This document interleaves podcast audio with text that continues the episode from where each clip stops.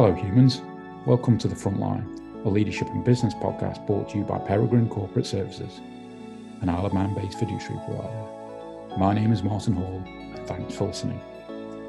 In this podcast, we chat to an array of business leaders from different sectors to learn more about them, their market, skill sets, and knowledge. We hope you enjoy. Today, we're joined by Chris from Big Esports. Thanks for joining us today, Chris. No problem, man. Happy to be here. Appreciate it. Appreciate appreciate your time. So, uh, perhaps just to set the scene a little bit, perhaps a little bit of background to yourself, where you grew up. Mm-hmm. Early yeah, career. for sure. So, so I guess judging by my accent, you can probably tell I'm from Australia. Um, and the more I do work with people international or internationally, the more I am hyper aware of my accent, saying certain words and such. And you know, for me, um, I guess coming into the esports industry I've been here for about 10 to 12 years now um, as a professional semi-professional and started out the same way that many people did who's who's been in the industry as long as me or longer which is as a player. So i started off as a, a top level player in a game and you know kind of wanted to test my skills become a bit better. Started playing in tournaments against other people climbing through the ranks and then became a commentator as part of that too, which was on an internet radio station. Obviously, before internet was good enough to broadcast any kind of video whatsoever, especially in Australia. Um, then kind of started my career off from there. Got an opportunity to run a thirty thousand dollar tournament back in 2010, uh, which landed me my first professional job, full time job in the industry in 2011, and kind mm. of been working full time since then uh, in the space in many different capacities. And I like to say that I've sat on all kind of six sides of the fence within esports. So I've done um, six years in PR and marketing for two different consumer product companies. I've done about a year and a half as a journalist. Um, and then in between all of those, I was a manager of one of Australia's first professional esports players, probably in the first 10, I would say, um, who's now a famous commentator and, and streamer and content creator. I've um, you know ran events. I've been the sponsor of events. I've been the player, uh, managed a few teams, uh, helped to found an esports association a few years back. Um, you know, was a semi-professional player in Counter Strike, which was the last game that I played in a in a top four, top six team in Australia, depending on who you ask. Is is what answer you get for the ranking. Um, and yeah, ended up going out on my own in, in 2018 to to launch business in games, which reformed as Big Esports, where we sit today. So we're in partnership with Australia's largest app and games development studio called PlaySide, um, and they do a lot of uh, casual games for mobile and also VR for, for, VR for PC and AR for mobile. So, for example, one of their latest projects, the Jumanji movie that just came out. If you've got an Apple, you go on the App Store. There's a game. They made that. They made that right, game. Okay. Uh, they've got a bunch of influencer apps as well, which are their own sort of IP. Um, so they've got a female focused fitness app that's doing very well in Australia at the moment, a meditation app, and a few others as well. So in partnership with them and a, and a poker player and some other private partners too.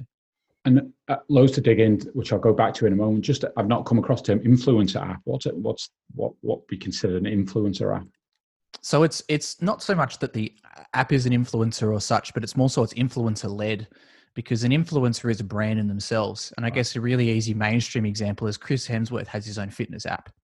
He's known as being, you know, someone who's extremely muscular on screen and obviously knows how to work out. So he's turned that into a business and he's launched his own app, which is kind of, you know, get a body like me. I'll teach you how to how to be fit. Um, yeah, and these yeah. two girls, for example, one has a has a background in kind of nutrition, etc., and the other girl she has a background in in modeling and as, as well as some very fitness focused content.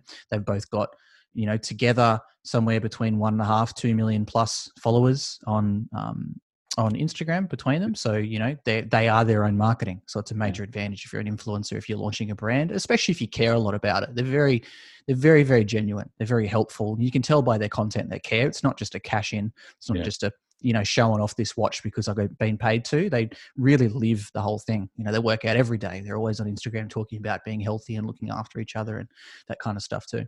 Yeah. Okay. Okay. So, so to go back to those early days of, of gaming, obviously it was just, I, I, guess, as a, as a child, just something you did. Was it a point where obviously you can probably a little bit, well, it certainly was a bit before my time online gaming. Uh, that that that point where it was you'd obviously play against other people that you felt you were good, and there was opportunities to maybe not use the word make a career of it, but start you know, perhaps making, I guess, winning tournaments or playing in tournaments to win games. What age is that, and what what kind of thought process is that? And are your parents going, Chris, come on, do schoolwork because you hear that a lot. I don't know, was that going on? Yeah, a little bit. And look, I mean, it was more realistic in those days, especially because, you know, there wasn't an opportunity to play games at a professional level where you receive, you know, significant income or anything like that, right? Um, whereas, you know, there, there more is these days and there wasn't a pathway. And I mean, it's still, esports as a whole is still quite underground, you know, mm. when you compare to the mainstream market. Yes, there are outliers, you know, who are earning, you know, some good money to play games, but it's still not the same as, you know, the average, what is it, the NFL entry level um, wage is somewhere like a $300,000, you know, yeah. kind of wage, with or at least a $300,000 contract when you're drafted to be a starting pick. It's still not like that in most of esports, but you're definitely right. You know, it's a lot of, you're never going to get anything out of playing games. It's just a hobby. You don't spend all your time on it. Obviously, games are very exciting. They can suck you in a lot too. But you know even fitting today to where there is a there is a definite possibility for kids coming up today to have a career out of it it's still always important to have that balance you know even if you're a massive fan of, of football or soccer as we call it in australia you can't spend 24-7 on that you need to do a bit of school because if nothing else you need to know how to do your taxes and yeah. things like that too so yeah you mentioned all the other bits from the, the six sides that you've done i guess ultimately that education didn't suffer for you as part of that through that through those teenage years it did definitely. I think in year eleven for me, um, I think in year eleven a lot just being a lazy teenager doesn't help as well. You've like got that. something exciting. Yeah. yeah. exactly. And you know, I really picked up my game in year twelve. But I did, I did fine in school. Um, you know, and and there are some things that games definitely help out with, which is you know the ICT and computer side of things. Yeah. You know, all of all of that that I did, and then I went into doing an IT traineeship before I professionally worked in the industry that you know all of that knowledge of knowing where to tinker and yeah. knowing where to find things you know that that came quite easily to me and you know was able to thankfully the state i was in the last two years of your schooling year 11 and 12 work fairly similar to university there's only one mandatory subject which is a half period in year 11 which is just helping you with resume writing and things like that but besides that you literally get to pick to do whatever you want so, you know, for me, I was quite driven. I wanted to go into the Air Force potentially or become a psychologist. So I did the maths English science in year 11. Um, and then with sport as kind of they call it a blood subject or a fun subject, something that you enjoy. And right. then in year 12 for me, I did, um, you know, a little bit more drilling down. I did some physics, which I moved out of, um, but, you know, I did ICT advanced into computer aided design and, and things like that too. But, you know, you're definitely right that, um, it's it's important. You know, it's important yeah. to focus on schoolwork. And and a pro player that I used to sponsor. you know, I, I, was doing a talk back in 2012 or so to a lot to 400 high school children at a week long kind of boot camp. They call it computer games boot camp. They come and they learn about how to work in games or how to be a pro esports player or how to be a voiceover artist or how to make games or market them. And people will talk from all of these different regions and sections. And you know, he didn't want to speak because it was his personal opinion that, hey, finish your schooling first and also do a university degree first. Right. And I think that was relevant, especially for him in that day, because when he was a professional player, you know, our sponsorship of him really was just some money to help them get the tournaments. He wasn't making a salary. But thankfully for him, he finished his electrical engineering degree you know, became a programmer for a few years and now he's in a nice paying job over in New Zealand. But nowadays there's so many more opportunities and it's because content creators are influencers. You know, they're creating or sorry, gamers are content creators and influencers. You know, because everything's digital native, everything's digital first. If you're starting to get some traction, even if you're not in the highest leagues, you'll have some sort of social following that you can monetize. Often you'll be making your own content. Maybe you'll pick up your own personal sponsorships and such. And this is something that, you know, there are so many things that esports can learn from the traditional sports industry, but this is something that I think traditional sports can learn from esports and gaming because if you're not a UFC fighter who's in the top 10 in your division, if you're not an NFL player who was a collegiate kind of star into a major team, no one really knows who the 49th pick on the starting roster of a certain you know football team is. And i don't mean nobody obviously their fans do because they're hardcore but outside of that people don't know. But in gaming because the audience is so wide and because you can set yourself apart so much so much easier through your own personal or personality and also your personal play even if you're not the best player you can start to grow a significant following and you know i guess that really brings me into just like a really quick explanation um, is the difference between gaming and esports yeah please i was going to so, yeah, so esports is it's it's kind of like the difference between um, a leisure activity with your friends and a sport. So if you're just kicking a football with your friends down at the beach, that's not a sport. There's um, that's just a leisure activity. You're having a bit of fun. But if you were like me and in the past I played Wednesday night mixed volleyball, um, you know, I was like 21, I was playing with a bunch of 30, 40 year olds having some fun, some fun every Wednesday. That was sport because we had jerseys, we paid $5 entry fee to play. There was a ladder. We were trying to win. And, you know, the first place prize, there was no cash. All you would get is a little trophy. You know, there's no real bragging rights. And it was B, B grade, C grade. But it's sport because it's a structured competitive nature of play. So if you think about the leisure activity of kicking a football, that's just like playing Candy Crush on your mobile, like your son, daughter, or cousin, or nephew or niece playing um, Fortnite on the iPad or Minecraft, or these kind of casual, very you know very popular games. That's not esports because you're just playing a bit of fun. You're just playing around. It becomes esports when it's that structured, competitive nature of play. So even if you're paying a five dollar entry fee to just play in a local high school tournament, of which there are many around the world, you know that's definitely part of it. Or whether you're um, you know paying a massive entry fee or no entry fee at all and you're trying to win a million dollars you know that becomes esports the same as sport is anything from you know your local footy leagues we have in australia with with their ladders and you're hoping yeah. to get drafted into the professional league and earn a salary they're the two major differences but there's you know i don't want to get hung up too much on that but you know there's so much crossover between what is esports what is sport and some people argue that till the cows come home but usually yeah. it's an important distinction because esports is part of the gaming market. It's growing extremely fast. It's something like a 32% compounded growth rate. I believe pwc claimed it is in australia I believe that was in their 2018 or 2019 report. You know, it's growing massively year on year globally, according to Newzoo reports. And if anyone wants esports data, Newzoo, which is NEW, then Zoo, where animals are, is, is a fantastic free resource, and, and they've got paid options as well. It's growing very fast, but still, esports as a whole is a one to 1.1 billion dollar industry. Hmm. Gaming in Australia is larger than that, just in Australia. Gaming globally and I won't get this number perfect, but it's something like 153.2 to 153.7 billion. And these are obviously in USD. But gaming is just encompasses so much more than esports. The same way that, you know, NFL only encompasses one part of sports you know, yeah. you couldn't say that NFL is sports, but it's it's one part of it. Um, you know, there's people who make the stadiums. There's people who do the food and beverages. There's people that make the sticks that go inside the lollipops that are sold at the stadiums. You know, they're all part of that that wider ecosystem. There's people that produce the jerseys and the boots and the and the leather for the footballs and and things like that too. That are all part of the industry. So it's just important to understand those two different ones. And there's not it's not doesn't have to always be about esports. The same way it doesn't always have to be about the Super Bowl. There's so much opportunity in NFL in collegiate. There's there's hundreds of thousands of people going to collegiate games. There's tons of kids playing in little leagues. There's there's so much more than just the pinnacle of esports. So when when you, I mean, just just to help with the distinction earlier, you mentioned there about your, you know, your, your niece getting on Fortnite and playing Fortnite. If she was in a competition with others for a for a, uh, a you know for a prize, would you would would you see that as a as an e-sport element because there's a bounty there in essence to win?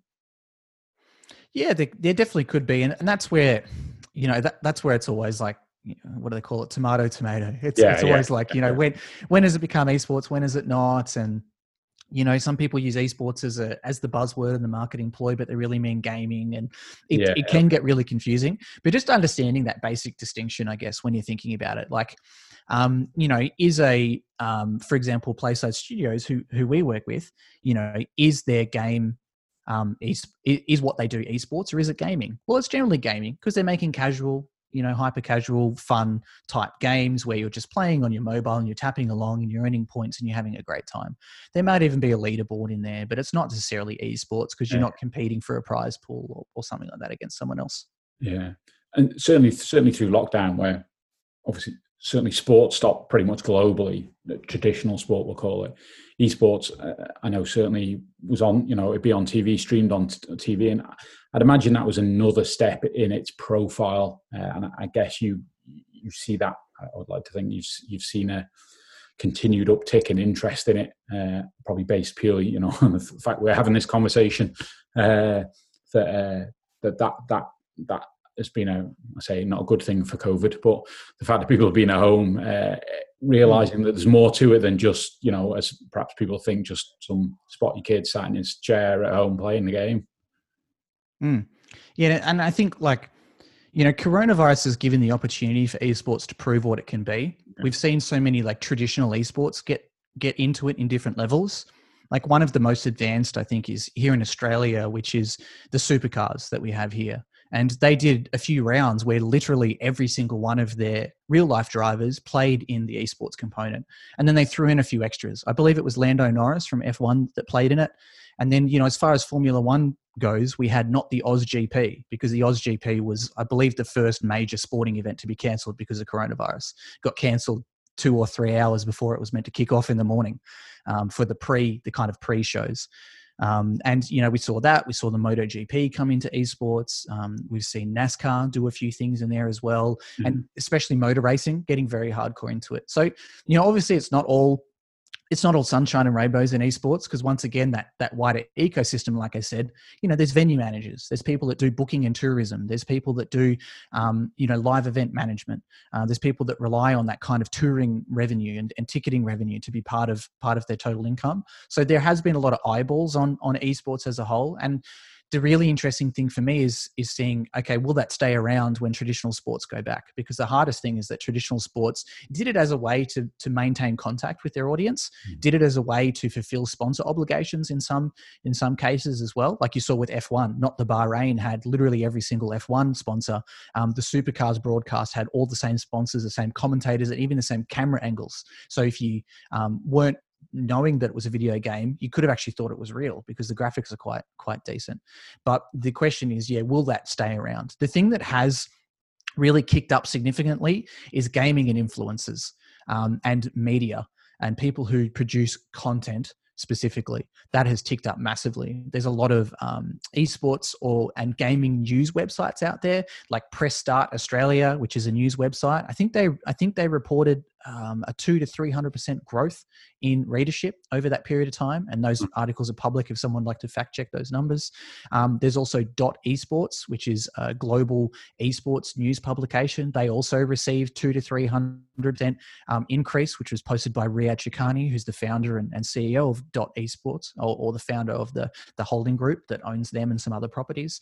You know, a lot of influencers that we work with have seen anywhere you know from from 100 to 500% growth in their viewership. Um, and also a lot of interest from brands sponsoring directly. So a few ways that these influencers often make their their money and their revenue coming through is a a lot of them will make money from um, ads that are served you know if you watch a youtube video a lot of the time people love to hit that skip ad. Well the the person who created that video is earning a percentage of that money that's coming through along with youtube earning that. That's like inherent ad revenue. The other way that they often make a lot of their money um, is through products sponsorships. So whether they're you know doing their own ad roll inside their video whether they're showing off a product. What we've seen is the first of that which is the say the google ads and the self-serving ads the revenue for that is down 30 to 50 percent and that's hmm. across Google Ads on these news websites and also on these YouTube videos and, and Twitch streams. But you know, some of my friends who are who are running agencies, they've seen a 500% increase in their creators earning money directly from brands. Right. Um, and that's been a really interesting thing. One of our clients who spends um, you know, tens of thousands of dollars per month on Facebook ads. As soon as coronavirus started to shut everything down, they instantly cancelled all of their Facebook ads. But at the same time, we're seeing so much more interest from people saying, specifically to us, because of coronavirus and the opportunities created, we want to spend extra money um, on influencers directly. And mm-hmm. I, I, don't know if that's a shift that you'll see in the long term, but you know, it's been really interesting. We haven't seen a 500% jump in uh, money coming through for influencers through us, but we've definitely seen a jump, and that jump has been, you know, in their words, directly correlated due to coronavirus. But at the same time, we've seen some people ease off their their sponsorship because of coronavirus. But yeah. as a as a net, it, it's definitely positive, um, and you know it's it's uh, slightly positive, I guess, for the creators because their ad revenue or their CPM as they call it is down a little bit, but their direct uh, ads, you know, from their brands is is up quite a bit. Yeah, and I guess I mean influencers in, in themselves. I mean, I presume they ultimately start as a game player, and then it's it's adding those you mentioned revenue streams on there but mm-hmm. they come in many, many formats. Then do they? Uh, and I presume that that industry of where they're coming from, you mentioned there that maybe there's a there's a slight movement now from say Google Ads or uh, or, or, YouTube YouTube pay away. Uh, that's probably not quite the right term. What other ways do they do they try and seek revenue, or what ways are mm. there? Probably, probably a better question. Yeah, sure. And and I think for, for me too, what I'll do here is I'll highlight some of the numbers. And these are the numbers that I've talked to people like KPMG about. And I love to talk about, you know, a lot of your audience who are the, more traditional side of business to put into to put into words why this um, industry needs to be taken more seriously and purely just through the dollars through the revenue.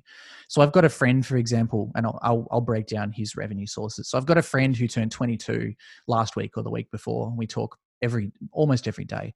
He lives with his family. He helps to look after his little brother. Um, he's been creating content on YouTube for around five or six years, but he had a period of time where he took a break for about six or so months um, in the first year or two for that. But he's been very consistent. He makes somewhere between four to six videos per week. And now he's just opened up a second YouTube channel. So he's got two YouTube channels he operates off. His main YouTube channel has nearing on 2 million subscribers as a whole. Um, his second channel has 60 to 80,000. His second channel, um, he's about to receive a 6,000 USD payday for purely that CPM side of YouTube for one month. 6000 USD. His overheads are basically zero. So he edits all of his own videos, he records his own videos. Um, he has a manager, but the manager only takes a percentage commission on deals that the manager brings to them yeah. or brings to him. Sorry. Um, and and that's it. So that's that's one smaller line of revenue. Um, him as a whole is looking to make uh, in USD around five to eight hundred thousand dollars this year after direct costs, and I taught him how to write an invoice two weeks ago. Um, he only has a bookkeeper, not a full accountant. Um, you know, I've tried to help him out a little bit with some um, with some other contacts because I don't think he understands tax mitigation properly because he was complaining about his tax bracket, and I was like, "What do you mean tax bracket? You're not an employee. You're earning money as a business." And he went, "I don't know." um, you know, we've worked with him. Um, for example, you know, your main running costs if you if you're you know a business, maybe your rent, he doesn't have any. He lives with his he lives with his dad, and he supports him, and he looks after his brother. Um, he gave his dad a few thousand dollars for his dad's birthday, so it's opposite land in his house. Um, you know, he he helps out his family a lot, looks after his brother. He drives a reasonable car. He's saving to buy a house. Um, and you know he's going to earn five to eight hundred k this year in you know cash in cash in hand uh, before tax, and that's without any you know proper tax mitigation policies and that's yeah. without knowing how to write an invoice. And primarily this is literally from the cpm from youtube and this is from brands emailing him saying hey mate you know i'd like you to show off this product. Would you like to show off this app? Would you like to show off this um, computer so we worked with him, for example, to um, help to work with the brands. We, we helped him with a $5,000 top of the line gaming computer that was custom modified that he showed off in a few uh, videos, and we paid him for a few dedicated videos on his channel as well. So right. that's some other ways that he might make money directly from sponsors. So, you know, this is going to show that it's it's only one case. Not everyone's going to earn that much but in this industry it's possible for someone with literally zero business experience with a hardcore audience and, and a niche you know kind of product to make five to eight hundred thousand dollars revenue without seriously knowing what they're doing. And there's no way that someone can just go you know i'm going to go and start a dry cleaning business and all of a sudden wake up you know in two years and you have eight hundred thousand dollars in revenue without knowing how to do your taxes or or have a business yeah. or anything like that at all but yeah. it's definitely possible on youtube and there's so many you know so many people that are doing this and these are the people that are making a lot of the money in the gaming space there's two people you know one are the companies that own these video games like the eas and ubisofts and activisions and they're all you know a lot of these are public listed companies so you can look up what their earnings are and the other one are people who own the content the influencers because if, if you think about it some other numbers for you there's an influencer in australia called Lazarbeam. He has somewhere around 13 to 14 million YouTube subscribers. Um, he and that's not including TikTok, Twitter, YouTube, etc. He gets somewhere throughout the coronavirus period around 250 to 270 million video views per month purely on YouTube, not including right. Instagram, not including Twitch, not including anything else. You know, someone like him, uh, if he is a relative size of a Twitch streamer, which is live streaming, you've got some of these guys on on Twitch like uh, Tfue, like Doctor Disrespect, um, like Tim the Tatman, like Nick Mercs. Some four examples there. If someone wants to pause and look these people up, they're easy, very easy to Google. These kind of guys are making about 1.2 million dollars per year purely on paid subscriptions from fans, mm-hmm. fans who pay for extra access to them just to be closer to them, just to prove that they're fans. That's not including CPM. That's not including direct wow. sponsorship. That's not including purchase content. That's not including, um, you know, any other sort of donations directly, which they may receive as well. That's purely off just one one line of revenue. Now, obviously, once again, these are the top you know 10 15 yeah. 20 but this other case i talked to who's got 1.7 to 2 million subscribers there are hundreds literally hundreds of channels like that around the world with 1.7 to 2 million subscribers who are earning similar money. And, and the content they're pushing out varies i assume like on twitch to perhaps live streaming their game.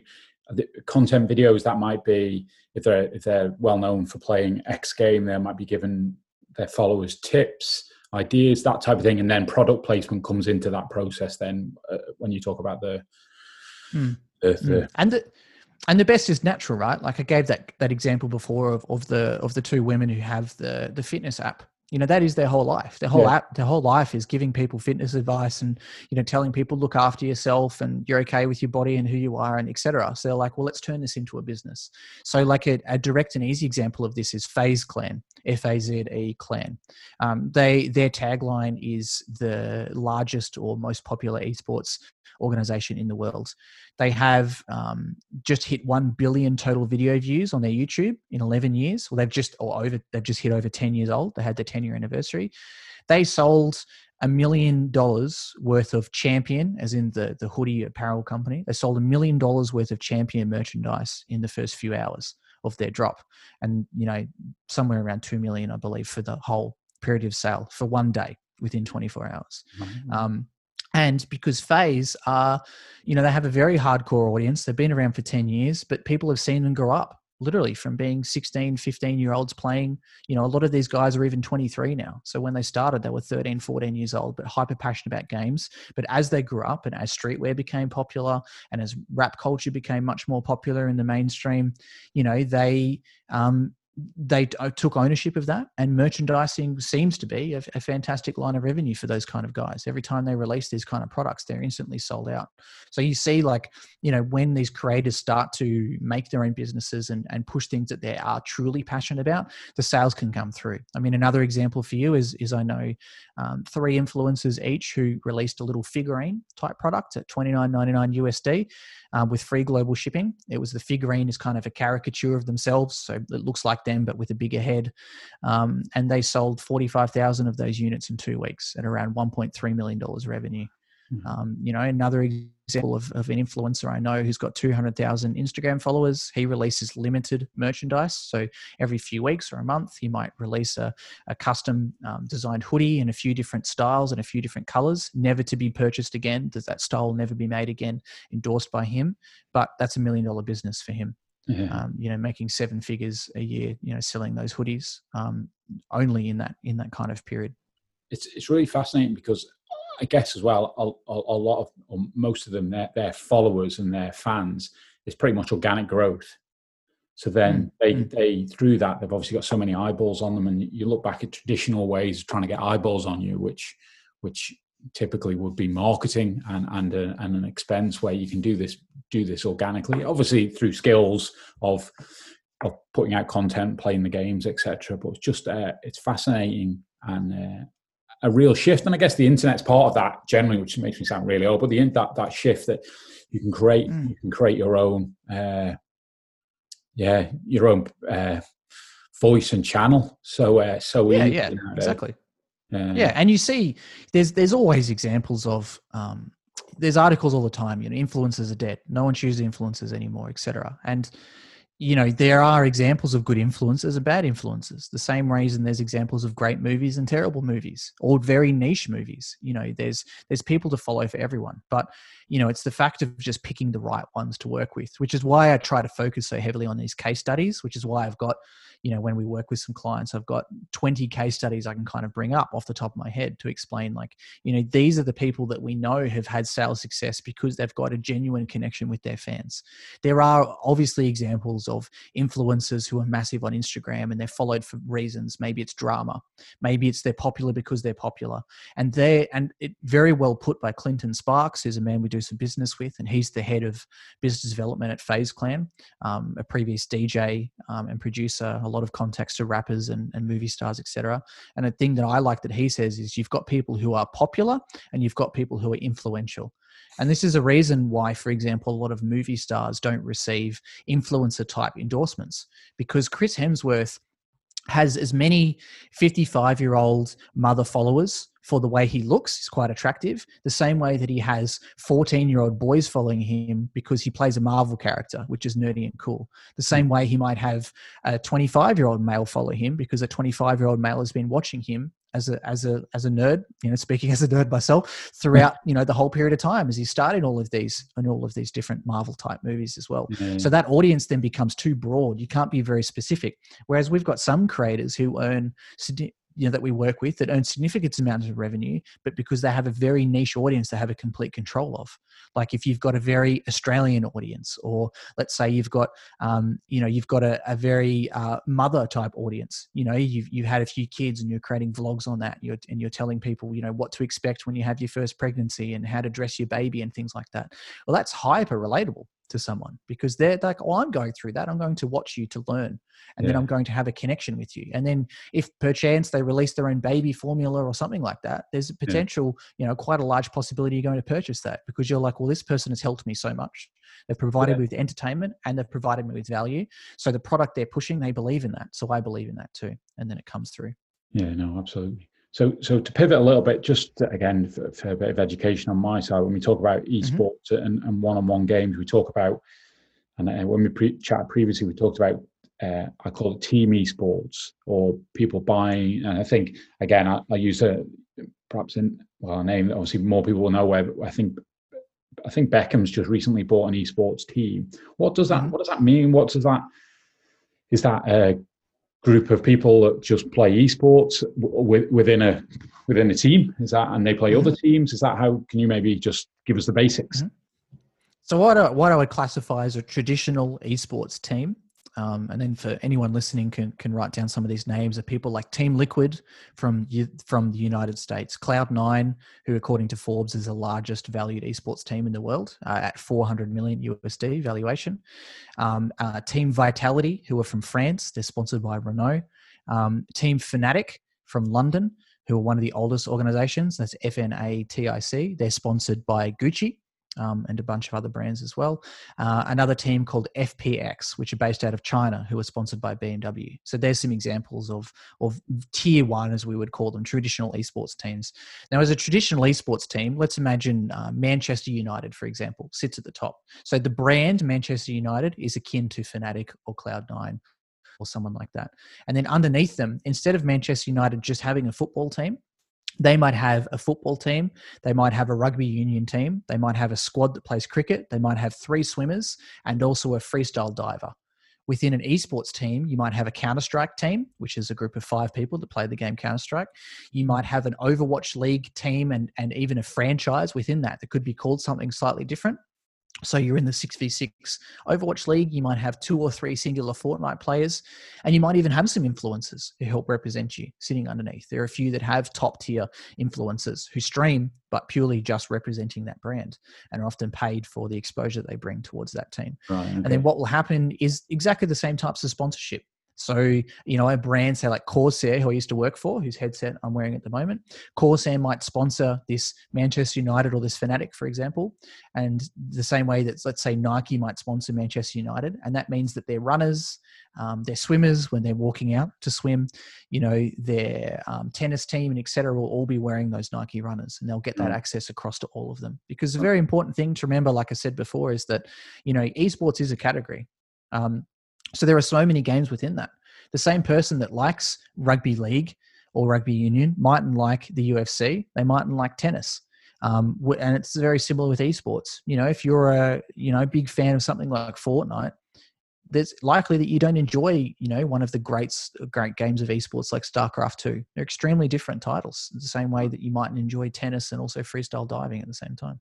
And that, and that that esports team is that again structured much like you'd expect a normal team of salaried salaried staff yep. and, and or salaried employees, for want of a yep. better expression. And uh, if there's marketing bought in potentially for the that there's profits, you know, split of that revenue with, within the team. Mm-hmm. And some and, direct examples for you in that case, um, in regards to some money that's happening through there. You know, some CEOs of esports teams are earning up to six hundred thousand dollars a year at the moment. Right. Um, you're seeing a lot of players, say in the Call of Duty franchise league. So in the Call of Duty league, um, there's somewhere between eight to twelve teams. I need to double check on that. Um, that's a league that's run by the developer Blizzard uh, sorry, Act, Blizzard Activision, who are the who are the people that make and market the game and publish the game, they have an installed minimum of eighty thousand dollars salaries per year for their players, and also mm. minimum requirements. The players play in home and away games and series, so three to four teams will come together and play a home series together. That being um, a large arena, would it? Mm-hmm. Yeah, in an arena with you know 600 to 3,000 seats, depending on how popular the teams are, uh, up to you know larger than that. Um, you know they've got a lot of these teams will live in a house together, or they'll have their rent covered for them, and they'll play in an office. So they'll go into the office each day and train the same way that a traditional team will have a home ground, you know, Twickenham yeah. Stadium or something like that. If you're a football fan, yeah. um, you know, then above them they'll have a full structure. You know, they'll have a team. Often they might have a part-time team psychologist and and physiotherapist. A lot of these teams have um, mandated or recommended, you know, exercise regimes. Some of the teams might have a chef they do in the Overwatch League, for example, which is another franchise league. And I'm not sure if I mentioned it before, but a franchise spot for this league, this Call of Duty league, is around $25 million um, wow. um, to purchase as a, as a sticker price. And, you know, it's, it's always a sticker price, but that's what's in the media is around 25 million to purchase one of these. But you've got, and then, you know, like you were saying as well, you've got the full um, you've got the full gambit of people that are in that organization as well. You've got marketers, community managers, social media. You've got you know a COO. You've got a CFO. You've got uh, maybe an internal and external legal team. You know, yeah. management structure. That full that full kit and caboodle. Yeah, it's ama- it is amazing how much. Yeah. Not just, it's not just yeah a couple of people sat in front of a front of a game is it and and funnily enough you know, and then and then again it's interesting learning that's why I love like why I love doing these podcasts learning about you think about the the the well-being of the gamers is I'm sure important and built in. You know, mental health around the world continues to be a, a, strong discussion, as it should be a strong discussion point, and I'm sure bleeds into into mm. into this arena as well, which again will will create uh, work employment for people as well. Uh, just a, a whole mm. sphere of things going on that you don't realize.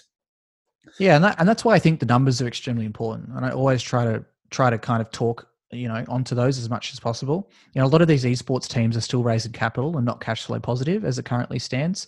You know, I believe off the top of my head, there's maybe two or three, you know, that are properly cash flow positive around the world in that tier one sphere, you know, in the top 10, the top 15. Yeah. But, you know, these influencers, like I was saying, you know, they're, you know, if you were to look at their margin, you know, it's 98% a lot of the time. It's, you know, or with the example of my friend, you know, it's pretty much 100% margin he's making. Um, or, you know, if there's a manager involved, they might be paying 10, 15% to that manager on a portion of their revenue. So net, that might be 10, percent or five or something like that too. So you know this is one of the advantages of that. And it's it's really hard to get your head around. It took a lot of thinking for me but if you if you think about it someone like a Lazarbeam with 270 plus million video views per month him sitting in a bedroom playing on a $6000 pc which is likely given to him for free um, you know having a single manager or two managers that work with him has as much reach as an entire media organization so when you first go, damn, it's you know, a hundred to two hundred thousand dollars to purchase a dedicated video from him. That hundred to two hundred thousand dollars drives you five to ten million views from a hardcore audience who listen to this guy every single day yeah. and watch him and entertained by him. So if you're purchasing that direct thing, you know let's say that you're in politics let's say that you're in big media let's say that you're in uh, large you know international um, brands. Let's say toyota says man we're not reaching younger kids. We need to get them inspired to buy a toyota when they grow up. Like you'd be crazy not to yeah, someone yeah. like a Lazarbeam to, to influence you know and he's got a younger demographic. And i mean that's the other advantage as well is that you've got that specific demographic because once again if you're advertising on tv yeah. and there's a traditional show there's a big brother on or something like that you know the 55 year old um, uh, parents will be watching at the same time as their you know 17 year old children. But often this gaming and and because of you know everything's digital you can track exactly who those demographics are. Yeah. so if you're going to work with say a minecraft youtuber who we work with a lot of them have a younger audience. You know a lot of them are nine year olds to 15 year olds that are watching that. So if you want to make a toys product or you want to advertise something that's child safe and COPPA compliant obviously um, you can do that towards them. Um, yeah. However, if you want to work with someone to reach, say, 35 year old plus in Australia, we have a specific creator for that. You know, he uh, was on TV for 10 years, and a lot of the people uh, doing a, a, video gaming show. So a lot of his fans are people that grew up watching this guy for a long period of time, but now they're older, they've got their own kids, but they have proper disposable income. So if you mm. want to advertise an Australian SUV to be able to fit three to four kids in, I mean, go go with Bajopants straight away because yeah, you know that man was on TV for 12 years. He's got an Australian audience, and he kills it for any you know Australian things that we work with at, at high costs. You know, you could sell. Um, we have sold with him, you know, campaigns on complete gaming computers, top of the range, because his audience trusts him um, he uses them himself, but yeah. also they have that disposable income. So whether you want to target, you know, a nine-year-old for a campaign to sell an action figure toy, or you want to target a 35-year-old who's about to have their second kid, you know, you can do both of those through gaming. You just got to pick the right the right game, the right people to work with. I, th- I think there's something sound a bit corny, but something be- beautiful about that organic growth and that, uh, uh, mm. and, and then that ability to I don't know, in a world where we, there's a lot of well, certainly a lot of talk about fake news, whether whether it is or not, and you you know you don't know what to trust. Where there's a, where there's a, a, a single individual building a you know reputation is everything to them uh, as in mm-hmm. isolation. So the fault points and the the the the, the, the yeah the, I guess the fault points in regard to things going out that shouldn't feel very because it's him him or her deciding to do that just makes it feel very raw and very uh, mm. pure pure maybe uh, if if you think about it this way, that, power of that to me. Know, yeah, sorry, sorry. And if and if you think about it this way, anyone can have a brand, right? Because you can buy advertising, you can buy marketing, but by definition, you can't be an influencer without fans. Yeah. So you have to already have those fans to become an influencer. You know, not anyone, but people, as we've seen, can raise 30, 40, 50, 100 million dollars on a business that doesn't exist. Then they can create that and then they can try to create their own hardcore audience and fans. But if you're working with an influencer, they've already done that. They've yeah, already got their fans. That's why I feel it feel it feels so so pure because it's been flipped around. Uh, mm, mm. Yeah, exactly. And that's why some influencers um, and ex pro players take a, a, man called Matthew um, or Nadeshot is his gamer name. He started an esports organization because he was a world champion caliber player. He was a large YouTuber with over a million subscribers. Um, he was a sponsored Red Bull athlete, you know, one of the first gamers to ever be. I think he was the second, I believe. And then he went and started his own gaming team. And now Drake, probably the most popular rapper in the world, is an investor now Scooter Braun, Justin Bieber's manager, is an investor, and his gaming team. You know, I would I would put them as number one or two in my teams to watch. Hundred Thieves, besides FaZe Clan. You know, Phase and Hundred Thieves are doing fantastic things, and they'll be the first. Uh, you know, in my opinion, they'll, they'll potentially be the first billion dollar esports organizations a piece um, because of their focus on content and culture and who they're partnering with. Um, you know, I, I think that they're going to get there. Um, and you know, he comes from those humble beginnings, but he had that massive, massive start compared to other organizations which started from the bottom because he already had fans. He's already very passionate, and yeah, he comes yeah. through. That passion comes through in every single piece of content he does. You can see that he created his esports org because he was a player and he wants to look after players. And and in these just a couple of questions to, to finish off, if that's okay. Mm-hmm. Sure. The uh, first of all is around uh, within the sports and, and fairness. Is that again, I recall seeing a story we, we talked about, or you, t- you talked about Formula One uh, doing an esports race, and I think one of the, someone had switched out for a gamer, so there was an, an element of ch- cheating going on. Ultimately, I think he got kicked out of the race. How, mm. how, and I suppose that encompasses the bigger question of challenges within esports. Where do you see them at the moment? So there's so there's a few different challenges um, you know one one of the challenges is is always just the extra or upgrading the professionalism of esports. You know that's been something that people have been talking about for a long time. How do you fast track the growth of the industry to get to the point where even tier 2 people may be able to have sustainable income? And that's not necessarily realistic in the short term because even you know large global sports still don't have that. You know you don't have a tier two in tennis necessarily that people can sustain a proper income. You don't even have a tier 1.5 in mma where people can sustain, uh, mm. you know, a proper income, even though the UFC is, you know, I, I believe its own claim now the third largest sport in the US. Um, so other people are still tackling that. Um, some of the other issues as well are people people are still sorting out the profitability.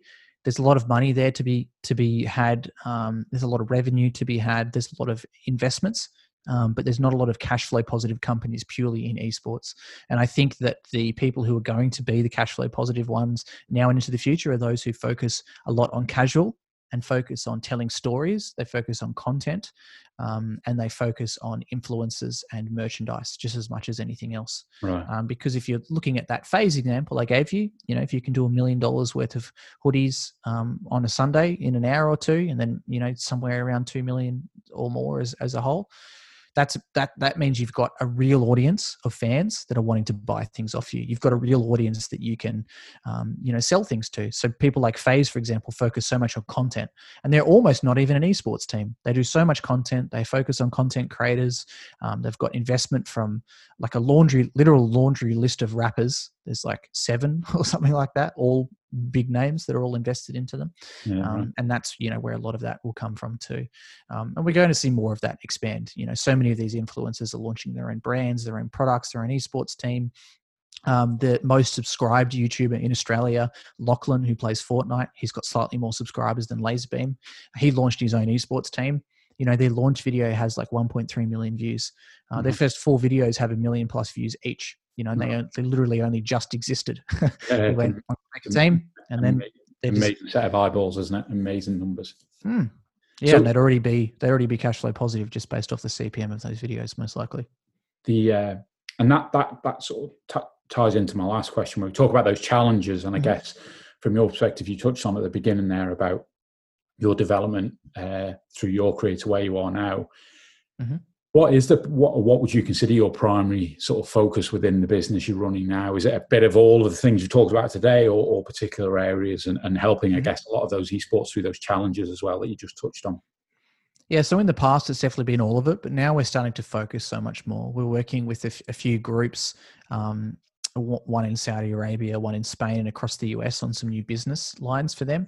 One is an existing traditional big business that wants to get into the space through owning their own business. The other one is a VC backed company that's looking at um, launching something new, uh, uh, completely different to anything they've done at the past in the space. And we'd like to get hands on. You know, the reason that the Saudi Arabian company chose us, they said in their own words, is we were the only um, people that said, hey, if we consult for you on this, we actually want to run it for you or with you as as it progresses and goes forward. We want to kind of put our not money where our mouth is, but put our thoughts or our ideas or our consultancy where our mouth is, and understanding there's always a place in traditional markets and such else for you know a KPMG or a Deloitte to say yes, this is a good idea, but we want to say yes, this is a good idea, and we back you in, and we want to run it with you. We want a JV or you know whatever the whatever it ends up being, um, and that's a lot of the focus for us is bringing those new ideas into the space. And you know, I can't talk directly about what it is, but you know, listening back to the talk, you know, I've kind of put points throughout there most of the time about who I think is winning in the market, about you know where some of the gaps lie in that kind of space and what people can do. We're also working on some other ways to help creators make make more money in different ways. Um, you know, creators will often have that track mind, and rightfully so, which is I just got to make content. I've got to make it really good. And you know that's their job. The same way that uh, NFL's quarterback job is to throw the ball and not get hit and yeah. you know be fast and mm-hmm. have a good arm and be accurate um, but you know there's some gaps there where you know like i said they are their own company almost so how are they setting themselves up for the future and this is the same question for esports players and you know even sports professionals it's a big thing that's going through um, the ufc and mma audiences now where fighters are going damn you know i'm making 50 to you know $500000 per fight but that doesn't last forever yeah. Um, so I need to figure out what I'm doing after this. The same thing with the traditional sport. You've got you've only got a, a, you know a certain amount of time that you are a content creator before you fall out of favor before people stop following you or you lose your passion. You've only got a certain amount of time to be a professional gamer. When you get sick of playing eight to nine hours a day seven days a week traveling 32 weeks of a year which a lot of these guys do you know there's only so long you can do that for before you have to hang up the mouse and keyboard or hang up the boots if you're a pro football player and your knees start to give out. Um, so people are now starting to think about okay what can i do in the future? And a lot of that is launching your own companies so we're seeing, say, makeup influencers launching their own makeup brands. You know, we're seeing fitness hmm. influencers launch their own fitness apps.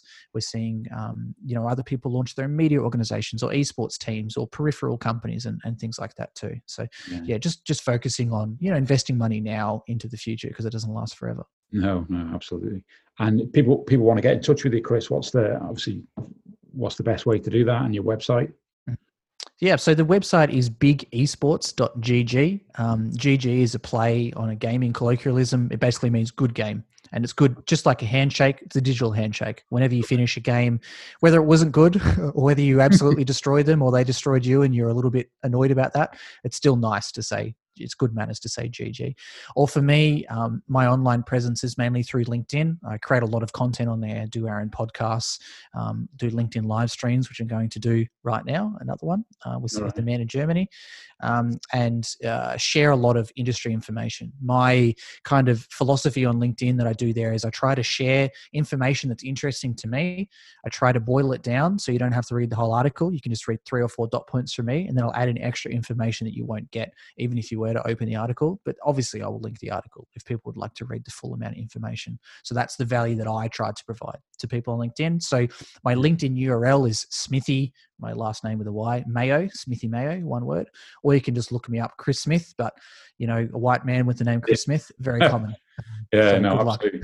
We'll, we'll add some uh, links into our into our footnote, and I must say, so we connected a couple of months, uh, well, maybe three or four weeks ago on on LinkedIn. Yeah. And yeah, I, I, mean, I'm educating myself in, in, esports as well.